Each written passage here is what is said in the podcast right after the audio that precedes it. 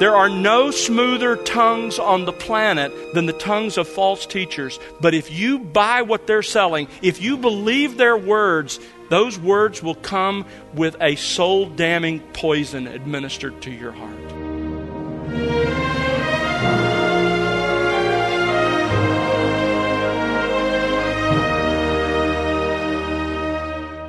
Welcome to The Word Unleashed with Tom Pennington. Tom is pastor teacher at Countryside Bible Church in Southlake, Texas. Hello, I'm Bill Wright. On today's program, Tom continues his current series titled Not Even One.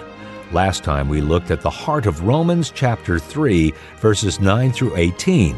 Tom looked at the biblical evidence for man's depravity as presented by the Apostle Paul in his letter to the Romans. And the verdict is in all of humanity is desperately sinful until God's work of regeneration and redemption comes into play.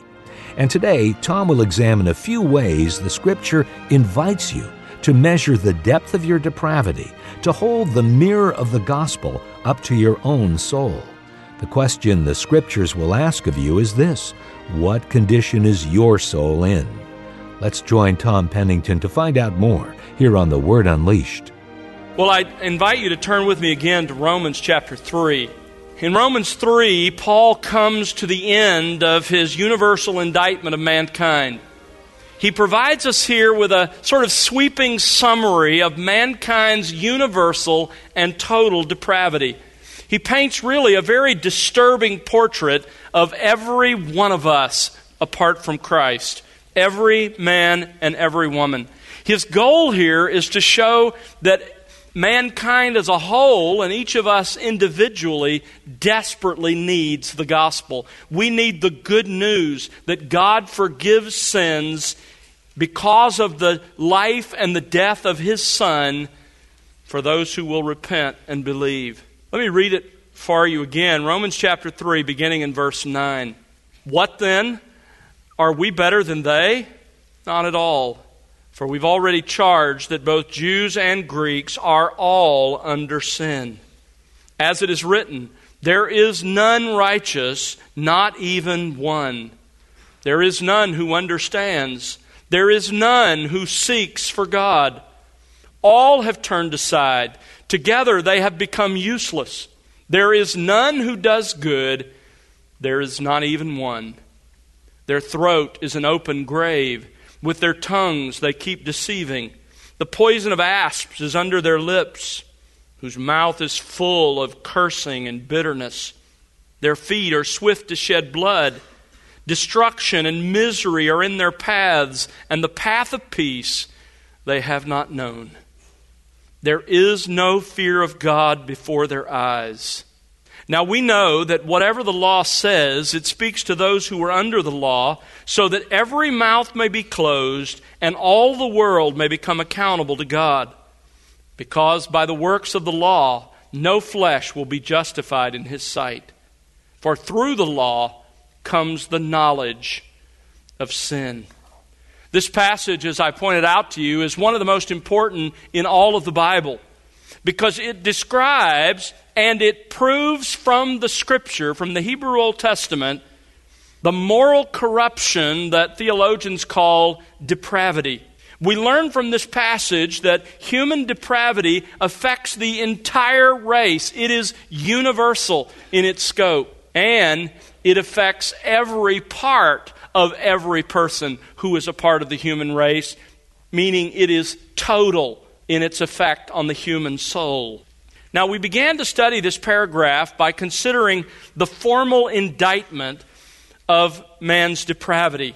Paul begins in verse 9 with this formal indictment. Notice what he writes What then are we, that is, are, are we Christians, better than by nature than everyone else, than all the people that I've indicted so far in this letter? He says, verse 9, not at all. For we've already charged that both Jews and Greeks are all under sin. It is complete and universal.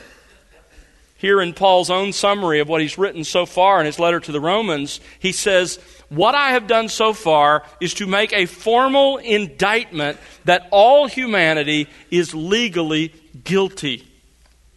are all under sin. That is, all people live in the realm of sin, are involved in the practice of sin, are under the power of sin, bear the legal guilt of sin, and will someday face the penalty for sin. Now, last time we studied Romans together, we began to examine the second part of this paragraph and what is really the heart of Paul's argument. Having seen the formal indictment, we moved on to look at the biblical evidence for man's depravity. This is in verses 10 to 18. Paul here introduces biblical proof that all men are under sin, as he said in his indictment. Notice verse 10 as it is written. He's going to quote from the Old Testament. In fact, verses 10 through 18 consist entirely of quotes from the Hebrew Old Testament, from seven different Old Testament passages. And Paul intentionally chose passages from the Old Testament, some of which relate to Jews and some of which relate to Gentiles. And by doing that, he proves the universal nature of depravity from the Scripture and he paints an awful portrait of every sinner. So understand then that these verses we've just read together describe every single human being as he or she is born into this world unless God has subsequently changed their heart through the gospel. This is a description of every fallen human being who has not come to faith in Jesus Christ. Or I could put it this way it is a portrait from God's perspective of you if you have not repented of your sins and put your faith in Jesus Christ as Lord and Savior. Now, Paul begins the biblical evidence here with a summary, a sort of summary statement of depravity. Notice verse 10 As it is written, there is none righteous not even one. That is an overarching summation of the human condition. The Greek word translated righteous means simply to conform to a standard. Paul is saying here that apart from justifying grace, not one person who has ever lived has met God's standard. Our Lord Jesus Christ being, of course, the one exception. He himself said in Mark 10, verse 18, No one is good except God alone. No one. How do we summarize our sinful condition? Not a single one of us has met God's standard. Now, having summarized our condition in, in, verse 10, Paul proceeds in verses 11 to 17 to outline the depth of that depravity. Through a series of Old Testament references, we learn just how profoundly sin has affected all of us. Depravity has caused us all to have, first of all, darkened minds. Notice verse 11 there is none who understands. In other words, sinners, apart from divine grace, fail to understand anything that is spiritually true. They don't understand things that are true about God. They don't understand their own lost and desperate condition. They don't understand how they can be made right with God. They don't understand. Darkened minds. Our depravity also includes enslaved wills. Verse 11 goes on to say, There is none who seeks for God. None, not one. Paul's point is that our wills are corrupt. As we saw last week, we have a free will, if by that you mean we make real choices. But if by that you mean we are able to choose good and God as well as sin, we don't have a free will because our wills are corrupt. Here Paul says, none seeks God. Unbelievers do not seek out God. They do not desire to know the true God. They do not worship the true God. They do not enjoy the true God. And they refuse to seek the glory of God because their wills are enslaved. Thirdly, depravity produces rebellious lifestyles. Notice verse 12. All, there again is that, that comprehensive statement, all have turned aside. Together they have become useless. Here we're talking about the, the direction of our lives. Paul says all human beings have left the God ordained path. That is what God has prescribed for the patterns of our behavior, both in His Word and in our consciences. We've left that path, and instead, as Isaiah puts it, we have each turned to His own way. And tragically, when that happened, we became, notice verse 12 says, useless. We became completely useless for anything that God designed us to be. We are no longer of use to God. We're no longer of use to others. We're no longer even of use to ourselves. Now, that brings us to where we've covered so far. Today, we come to a fourth way that we can measure the depth of our depravity. Paul says we can do so by our sinful behavior. Notice verse 12 goes on to say, there is none who does good, there is not even one. This is a quote from Psalm 53 1. And he's simply referring here to the daily practice of our actions. This is our behavior. None who does good. The word for good here is not the normal New Testament word. Instead, it's a word which refers to that which is beneficial or useful. He's just said we are useless and now he says, therefore, we don't do things that are beneficial or useful to God or to others. There is none who, as a daily practice, does what is good, not even one. I am not the exception to this. You are not the exception. There are no exceptions. Ecclesiastes 7:20 Indeed there is not a righteous man on earth who does good and who never sins. Now, don't misunderstand the Apostle Paul. He's not saying that we don't do things that meet the human standard of goodness. Obviously, we do, and, and we note this in others. Somebody will do something, and we'll say, There's a good man, there's a good woman. What we mean by that is they've met the human standard of goodness. That's not what Paul is talking about here. Instead, he means no one does what meets God's standard of goodness and therefore no one achieves a personal standing of righteous before God. This is what the scriptures teach. In fact, one of the most familiar Old Testament passages makes this very point Isaiah 64 6. It says, All of us, again, that comprehensive idea, every single one of us, all of us have become like one who is unclean, and all our righteous deeds. Now, notice he doesn't say our sins our righteous deeds. In other words, your shining moment, your best moral choice, when someone came along and said, Good job, you're a good man, you're a good woman, I'm so proud of what you did, I want to imitate what you did. All our righteous deeds are like a filthy garment before God, they're like menstruous rags. He goes on to say, and our iniquities take us away. You see, our problem is our iniquities, our sins, yes, but equally our problem is our righteous deeds, which are like menstruous rags in the sight of God. Martin Luther writes Even if such transgressors do good outwardly, they do not do it with sincerity. For they do not seek God in it, but their own glory, gain, or at least freedom from punishment. On the other hand, those who in true faith seek after God do good from a thankful and joyful heart solely for God's sake. But that is the work of divine grace and not of nature. In other words, if you do good out of gratitude for God, out, out of a desire to exalt God, and that's your only motivation, then that's a work of grace that God has done in your heart. Because that's not by nature. Now, don't miss what Paul is saying here in verse 12. He's saying, by God's perfect perception of reality. You understand, God sees things as they really are. By God's perfect perception of reality, not one human being practices righteousness. Not one human being exhibits daily behavior that meets God's perfect standard.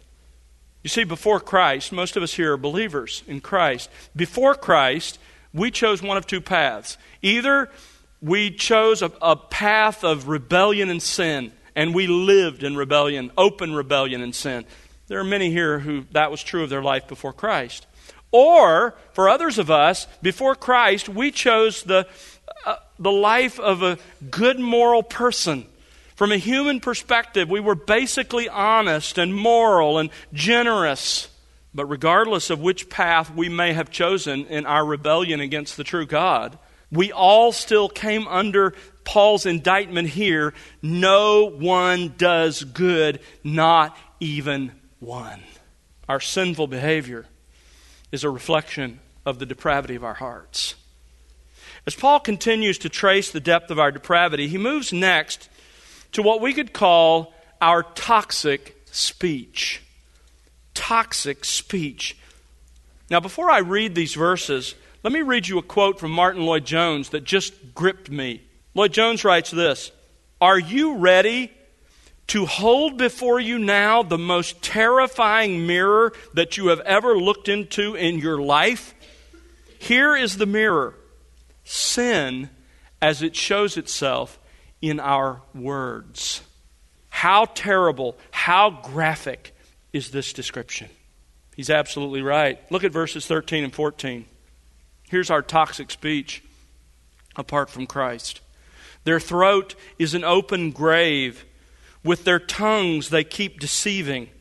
The poison of asps is under their lips, whose mouth is full of cursing and bitterness. Now, in those two verses, notice Paul refers to the four primary parts of the human body responsible for producing speech the larynx, the tongue, the lips, and the mouth. And he says they've all been corrupted. Now, before we look at this together, let me ask you a really important question. Why did Paul choose this? why, with all of the categories of sin Paul could have chosen to demonstrate human depravity, to prove human depravity, why would he choose our words? I mean, after all, when we think of our speech, that's sort of at a lower level of sin. It's not quite as bad as some of the things that are out there. Well, I can tell you why. There's a very important reason why Paul chose this. Because if he had chosen any other category of sin, there might be some of us sitting here today who would go, that's not me. But by choosing our speech, not one of us can dodge or deny this indictment. Nowhere is universal human sinfulness more obvious or more evident than in the words that come pouring out of our mouths. In these verses, Paul uses some very colorful images from the Old Testament to point out some serious problems with our toxic speech.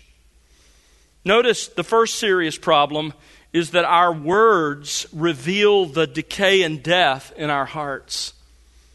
Our words reveal the decay and death that is in our hearts. Verse 13 Their throat is an open grave. This specific quote is from Psalm 5, verse 9. And in the original language here in the, in the New Testament Greek text, there is an unusual expression. Let me translate it for you literally, and I think you'll see what I mean. I could translate this this way Their throat is a having been opened grave. That's a powerful figure of speech. It pictures the throat, an organ of speech, as always perpetually open. In other words, we're always talking. And out of that always open throat streams decay and death. In other words, it reveals the grave or the tomb, which is the human heart.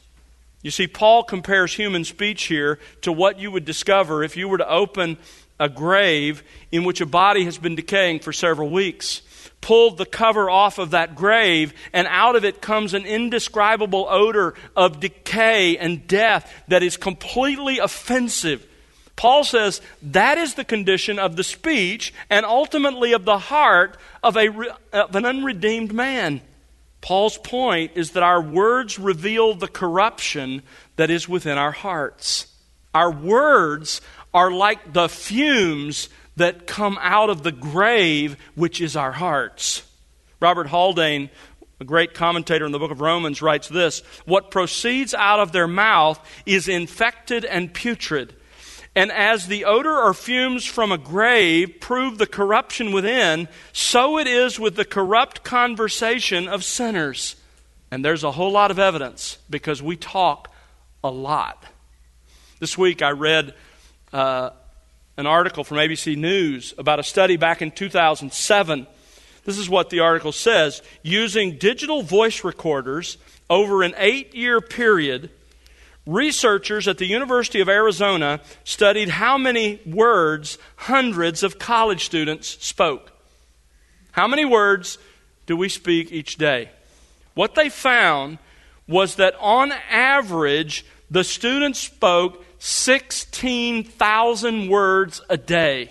That's essentially the average of what you and I as human beings speak. Now, if you do the math and you work that out over an average 75 year lifespan, accounting obviously for some early years when you don't speak, in the end, in a lifetime, we will speak over 430 million words.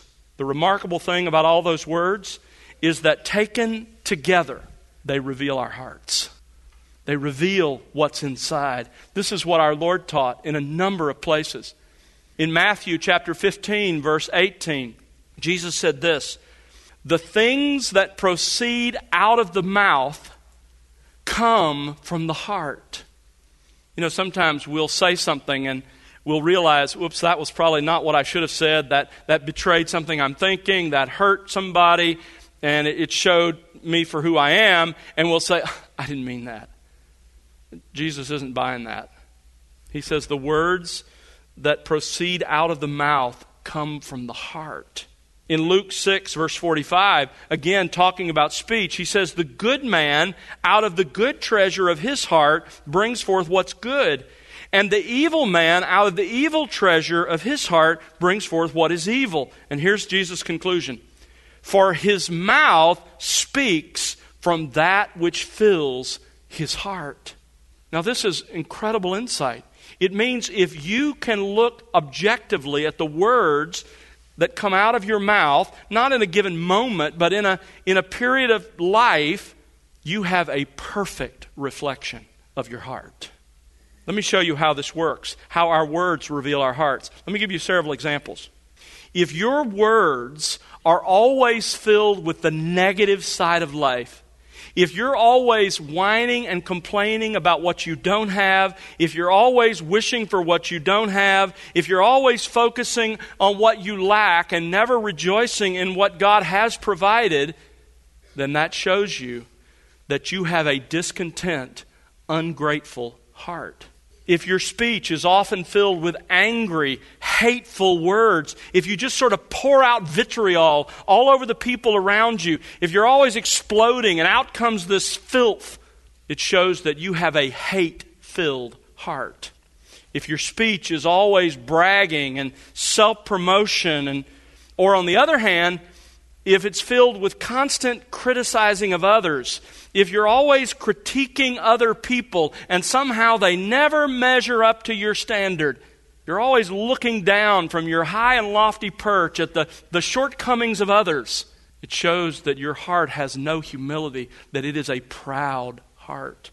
If you're always laughing and joking, even about serious things that matter to God, it shows that there's no genuine fear of God in your heart. If you're always talking about materialism, things, if you're, if you're obsessed in your conversation with houses and bigger houses and better cars and, and clothes and jewelry and all the stuff that you can buy and accumulate, then it shows that you have a heart that loves money.